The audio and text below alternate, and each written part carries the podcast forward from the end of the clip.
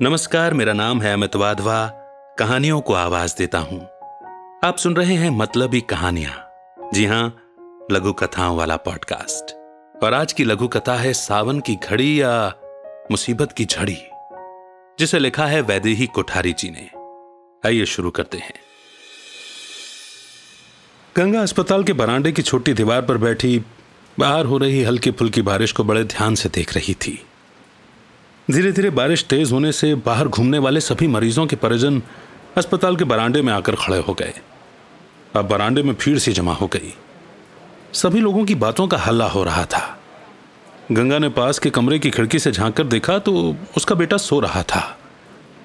वो बाहर इतमान से बैठी रही। पास में ही किसी के मोबाइल में गाना बज रहा था।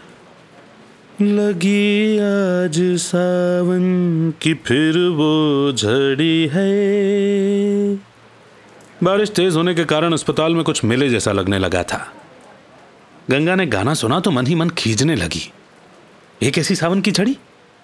मेरे लिए तो बारिश की तेज बूंदों में गंगा को पिछले दिन याद आ गए। गंगा घर के काम करते हुए अकेले अकेले बड़बड़ा रही थी। ये बारिश भी ना चैन से नहीं रहने देती है। हर साल आ जाती है हमें बर्बाद करने। सोचा था शहर में शादी होगी तो बहुत अच्छे से रहूँगी। घर अच्छा पक्का बना हुआ होगा।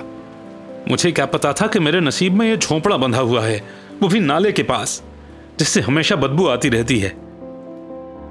गंगा का घर काली पीली प्लास्टिक की तिरपाल से ढका, बिना सीमेंट, रेत से खड़ी ईंट की दीवार से बना हुआ था। खाली सीमेंट की बोरियों से छत वो दीवार ढकी हुई थी। बारिश के बचाव के कुछ इसी तरह के साधन थे उसके पास। झोपड़ी में टूटी खाट और एक लोहे का ड्रम व बक्सा रखा हुआ था। बर्तन के नाम पर टूटी फूटी थाली कटोरी ही थी। इतनी छोटी सी गृहस्थी में उसका तीन साल का बेटा कान्हा और पति रहते थे। बस यूँ ही अपनी गुजर बसर करते थे। गंगा अधिकतर समय बाहर ही तीन ईंटें रखकर चूल्हा बनाकर खाना बनाया करती थी, क्योंकि उसका बेटा भी बाहर ही खेलता रहता था। वो खाना बनाते समय खेलते हुए बच्चे का भी ध्यान रख लिया करती थी। वो काम करती, कान्हा आगे पीछे खेलता रहता। एक दिन गोधुली बेला में गंगा झोपड़े के बाहर ही तीन ईंटों वाले चूल्हे पर खाना बना रही थी। कान्हा भी पास में ही खेल रहा था कि अचानक आसमान अपनी पानी वाली रंगत दिखाने लगा। उसने देखा कि आसमान भी धीरे धीरे अपना रंग बदलता नज़र आ रहा है। अब काले बादल भी गरजने लगे। ऐसा लग रहा था कि अब बारिश होने वाली ही है। गंगा बादलों को देखकर घबरा रही थी। गंगा आसमान देखती, रोटी बेलती, फिर आसमान देखती। ऐसा लग रहा था कि बादल भी गंगा को डरा रहे हों। उसे हर पल यह डर लग रहा था कि बारिश आ गई तो रोटियाँ कैसे बनेगी। बच्चा भूखा रह जाएगा। इसलिए वो मन ही मन भगवान को मना रही थी। हे भगवान, थोड़ी देर और रोके रखना बस। जल्दी जल्दी हाथ चला रही थी, कच्ची पक्की रोटियाँ सेक रही थी, हवाएँ भी तेज चल रही थी। इसलिए चूल्हा भी बुझ बुझ जा रहा था। तेज हवा के साथ अब बारिश के छींटे भी शुरू हो गए थे। काले बादल और तेज हवाओं को महसूस कर काना भी घबराने लगा और अपनी माँ से चिपक गया। गंगा ने जल्दी से बर्तन व रोटियाँ उठाई और झट से झोपड़े में बच्चे को लेकर घुस गई। टूटी चारपाई पर बच्चे को गोद में लेकर बैठ गई। बच्चे को चिपकाए बड़बड़ाने लगी। तेरे बाप को भी दूसरे शहर ही जाना था मजदूरी करने को। इतनी तेज आंधी बारिश थी कि झोपड़े के कुछ प्लास्टिक तिरपाल उड़ रहे हों। गंगा को कुछ ऐसा मालूम हो रहा था। टीन के टप्पर उड़ने की तेज आवाज़ें आ रही थी। तेज हवा से घर में जलाया हुआ दिया भी बुझ गया। गंगा सोच रही थी कि दो तीन घंटे के बाद बारिश थम जाएगी। इतनी तेज आंधी बारिश देख गंगा डरने लगी और बच्चे को और अधिक जकड़ कर बैठ गई। बोलने लगी, हे भगवान, अब बस कर। उसकी आवाज़ में डर और करुणा थी। लेकिन प्रकृति को तो जैसे कुछ और ही मंजूर था। तेज बारिश लगातार होती जा रही थी। पानी उसके झोपड़े में भी घुस गया। नीचे चारों ओर पानी बहने लगा। ऊपर से पानी की बौछारें भी उस पर पड़ने लगी। इतनी तेज बारिश देखकर उसकी भूख और प्यास भी नदारत हो गई। गंगा कान्हा को दबाए चारपाई पर बैठी रही। चारों तरफ़ स्याह अंधेरा। बारिश इतनी तेज ऐसा लग रहा था जैसे बादल फट गया हो। लगातार तेज बारिश से उसकी चारपाई के पैर भी अब डूब गए। और पानी का बहाव इतना तेज हो गया कि कान्हा और गंगा पानी में बहने लगे। गंगा संभले भी तो कैसे? स्याह अंधेरे में कुछ भी तो नहीं दिखाई दे रहा था। पानी का बहाव बढ़ता गया। उसका बच्चा भी अब उसके हाथों से छूट गया। गंगा तेज रोने लगी। उसे कुछ नहीं सूझ रहा था कि करे तो करे क्या। जैसे तैसे सुबह की पहली किरण आई। कुछ उजाला हुआ।